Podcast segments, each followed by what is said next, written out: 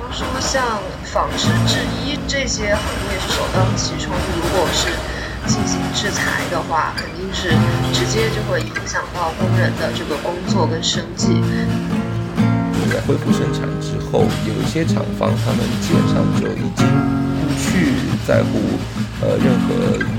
在疫情之间、呃疫情当中生产的规则。Hello，大家好，这里是中国蓝光通讯的广播节目《国际摸鱼联盟》。Work in progress。我是小王。呃，我是老王。哎，今天呢，我们再来看一看缅甸目前正在升温的局势。缅甸反对派成立的影子政府民族团结政府于九月七号宣布向缅甸军政府发动防御战。嗯，那么，嗯，就我们来说呢，可能外界更加关注这个缅甸的政治局势。不过，我们今天还是来看一下缅甸的工人还有工会的情况。是的，在这一方面的话，其实我们也有注意到缅甸的各大工会，呃，就是呃这些在过去民政府时间，呃这段时期成立出来的这些民间的工会。包括我们之前有关注过的 IWFM 这个 Industrial Workers Federation 这个这个工会，他们都是支持呃这个 NUG 这个民族团结政府的这个全面制裁军政府的经济制裁军政府的这个诉求。那他们在国际上，在国际劳工运动上也是呃跟很多其他的国际工会啊等等的都同时发动这个诉求，希望国际品牌、国际厂商不要在缅甸的军政府之下去去继续。下订单，所以在呃这种情况之下，其实有也不少人会质疑了，就是如果你今天是一个代表工人权益的工会，都要求大家不要在缅甸投资，不要在缅甸生产的话，那缅甸的工人的权益，或者说缅甸工人的经济这个这个活动、经济生这个生计怎么去维护？如果没有任何外国订单的话，何况缅甸是一个外销型的经济。那缅甸工人怎么办？尤其在这种 industry 在产业上面，在这种生产，不管是服装啊等等电子，他们这些人要怎么继续生活下去？对，尤其是我们看到，比方说像纺织制衣产业的话，这个基本上都是依赖国际品牌的这些订单，没错，然后在缅甸来生产。那么就这些行业是首当其冲，如果是呃进行制裁的话，肯定是直接就会影响到工人的这个工作跟生计。其实我们确实也看到一些欧美的品牌，其实已经有呃因为。担忧缅甸的人权状况，所以就是停止继续在缅甸来投产的这个情况了。有的，有的，有不少的呃欧洲品牌已经宣布他们不会在缅甸继续下单。但是呃，即便即便如此啊，其实这里面还是真的细节那个 魔鬼在细节里面。我看讲差差点讲反。真的魔鬼在细节里面，因为这些品牌，即便他们不下新的订单，其实他们还有一些订单是没有没有完成的。就譬如说，举例来说，现在这个从从暑期开始呢，到现在九月，可能大部分的厂方在着力生产的是就西方的圣诞节啊，跟这个元旦这两个重要的节庆，这个这个消费高峰的一些产品。所以其实他们现在还在生产当中，即便这些品牌宣布从现在开始不下新的订单，那当然还有更多的品牌是没有做过这种承诺，所以他们可能会继续在缅甸下订单。当然，在整个国际避险上面的话，可能有些品牌会考虑开始慢慢的把产这个这个订单转到别的地方、别的国家。呃，不一定是因为缅甸的工会，或者说缅甸的这个新成立的这个民间团体，这个反对派的这个政府影子政府。不一定是呼应这个，但是会自己慢慢的考虑不同的这个这个这个生产的方式。那现在在缅甸的实际情况，尤其我们在八月初有有在我们的网站上面登出来的一篇稿子，就是现在在缅甸的生产条件，其实比我们最初呃军变开始的时候，二月份、三月份的时候，我们关注的时候的情况，其实并没有真正的改善。呃，有一些厂是恢复生产了。我们回回顾一下的话，之前我们说过，那那在很多工业区，其实工人已经不去不去上班了，因为他们很担心自己的人身安全，然后还某程度上，大部分的人可能是回应这个这个反对，就是反对军政府的这个呼应，就是罢工，不要上班。但是有些人即便想上班都不敢去上班，因为不管是警方或者军方在执法的这种手手下手之之重的，很多人怕甚至在上班的过程当中丧命，所以很多人没有去复工。但是现在。似乎在呃七八月之后的话，还不少厂方恢复生产了。对，我就想说，呃，在这个最初呃军方发动政变的时候，其实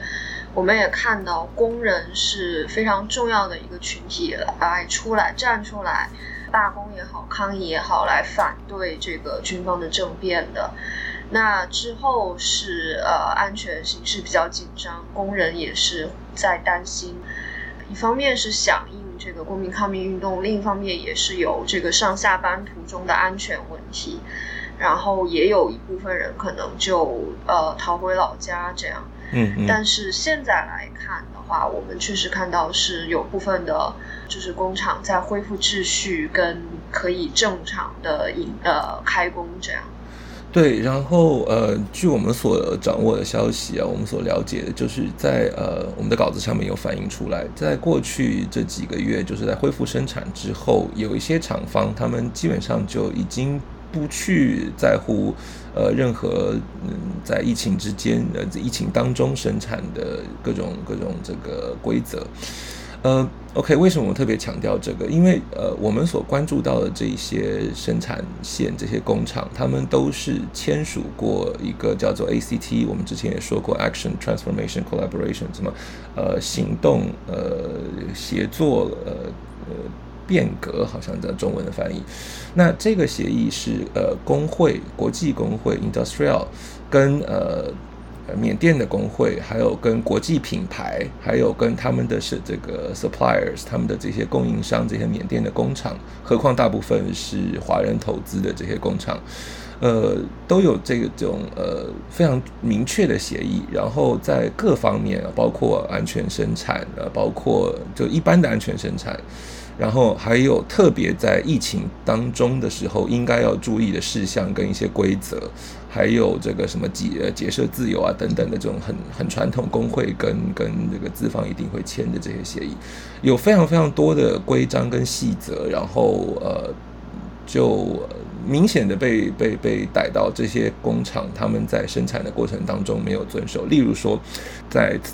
生产线上面没有保持社交距离，就工人跟工人之间呃没有保持两米的这个工作距离。然后用餐时候可能也没有保持社交距离，然后在厂房里面的卫生设备，比如说那个厕所也不一定有肥皂，不一定有消毒液等等这些很具体、很具体的这些问题。对，其实我觉得这里我们也要补充一下，就是其实是从七月份以来，缅甸的这个新冠疫情，呃，也是急转直下，就是每日的确诊人数飙升。呃，在七月份一度是每天新增确诊达到了五千以上。嗯，那现在虽然有一定的回落，不过呃，每日的新增病例也是在两千多人。所以就是在现在的这段时间来遵守之前签订的这个呃工作协议、工作准则，让工人能够在一个安全健康的环境里面工作是非常非常重要的。是的，是的，是的，而且还有另外一个很重要的一个背景啊，就是因为过去呃，整个我们刚才开头的时候提到，在整个这个公民不不配合运动、公民抗命的这个运动当中，很多医护人员都有响应，而没有再继续去他们本来服务的单位，尤其是公家医院去服务，所以其实整个整个医疗系统是在一个非常非常吃紧的状态之下。所以在缅甸，譬如说，如果你产生了新冠的一些症状的时候，你会需要，譬如说氧气，然后在缅甸形成了一种一种民间的一种供应链，就是生产氧气桶的这些厂方，他会直接供应氧气给给消费者，给给潜在的病人，或者因为其实也很难确诊，因为也很难去正规的医疗系统去确定自己到底是不是感染了新冠肺炎。所以就有这个供应链在。但是在六七月的时候，我们所掌握的消息就是军政府开始介入这个生产的。或者说分分分货的这个机制，然后再没收这些氧气筒，然后呃只军只允许氧气筒供应给军方的设施、军方的这个这个这个医院等等的。所以呃民间有这么大的压力的时候，然后工厂在生产的过程当中又不注意这些可能会产生大型的传染，或者说形成这种这种传染的一个一个 cluster 的的可能性。呃，这就是问题，就就火上加油，所以非常非常严重的。然后呃，所以我们的我们的这个工会伙伴们呢，就注意到了这个现象，而特别的去呃收集这方面的数据跟资料。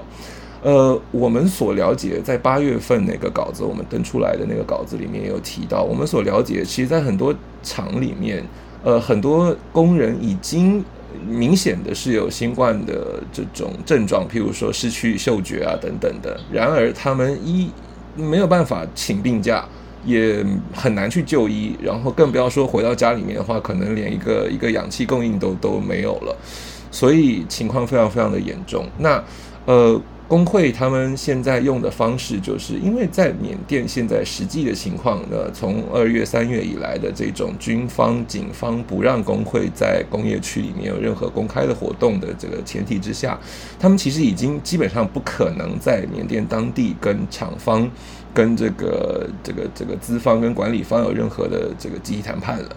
即便他们之前在一七年、一八年就签了那个 ACT 这个这个协议之后，有很多很多轮的这种谈判，然后也解决了很多劳资纠纷。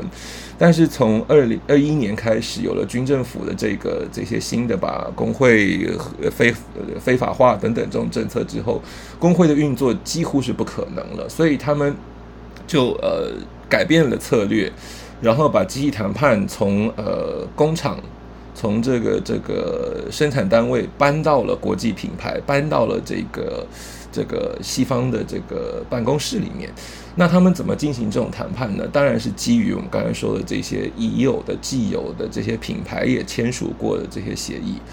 然后，呃，把具体的证据提出来之后，就希望这些或者说施施压，希望其实是一种客气的说法，施压让这些品牌在自己的供应链里面确保自己的生产是没有违背呃协议的工工作条件。所以，呃，在过去这一段时间，他们收集到了不少呃不少的这方面的这个这个违背的案例，然后也进行了非常非常多轮的谈判。然后，呃，据我所了解的，也得到了就某一些某一些案子，某一些他们举出来的这些具体的案子是得到了解决，得到了改善。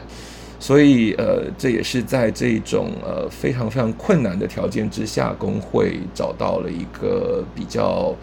虽然比较呃听起来比较绕一段路，或者说绕一圈的一种操作方式，但是还是在持续的为呃工人的权益呃努力当中。所以也可以说是，虽然是呃军政府一直在持续的打压工会，把呃工会非法化，然后甚至也不断的在追捕工会的这些核心成员，但是一定程度上，其实一些工会已经把他们的工作，呃虽然可能没有办法在工厂里面呃继续做，但是可能一定程度把它线上化，然后通过跟国际品牌的谈判施压，来确保工厂中工人的呃权益问题。是的，是的，没错，没错，是这个样子的。然后呃，说说到这个这整个机制啊，或者说它到底呃能持续多久？那首先就是得看还有多少国际品牌这些，尤其是签署了这种这一类的，像 ACT 这一类的协议的品牌，继续在缅甸下订单。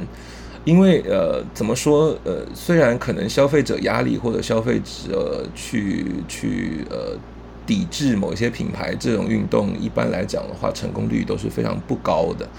但是品牌在某程度上的话，还是会有呃，不管是形象或者道德上的一种压力，在一个被呃已经被诟病成这个样子的缅甸军政府，在这样子的条件之下继续生产的话，如果它的标签上有 Made in Myanmar 这样缅甸生产这样子的标签的话，其实还是一个比较麻烦的事情，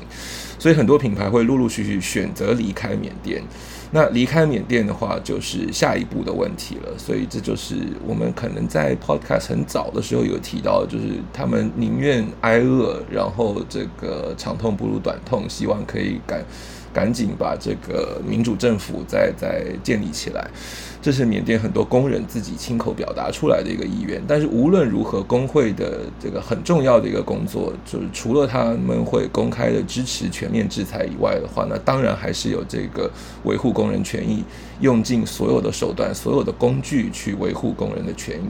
那呃。当然，现在我们看到的是缅甸的工会还有持续在做的。那国际品牌的话呢，当然也必须要遵守这些协议，去确保自己的生产线、自己的这个供应链上面没有这种违背协议、违背合同关系的。呃，不要说什么违背人权啊，什么什么违背民主、什么结社自由了，这些都比相对抽象，就具具体体的没有没有去去直接去去去。违背合约关系的这个这个情况发生，就已经是非常非常好的一件事情了。就希望品牌会继续遵守这些协议。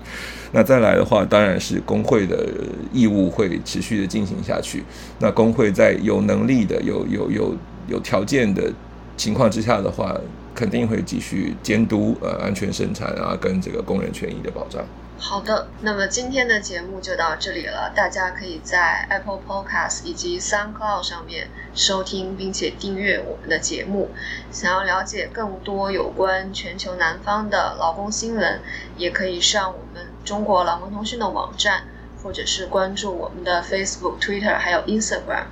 那么大家下次见，下次见，谢谢，再见。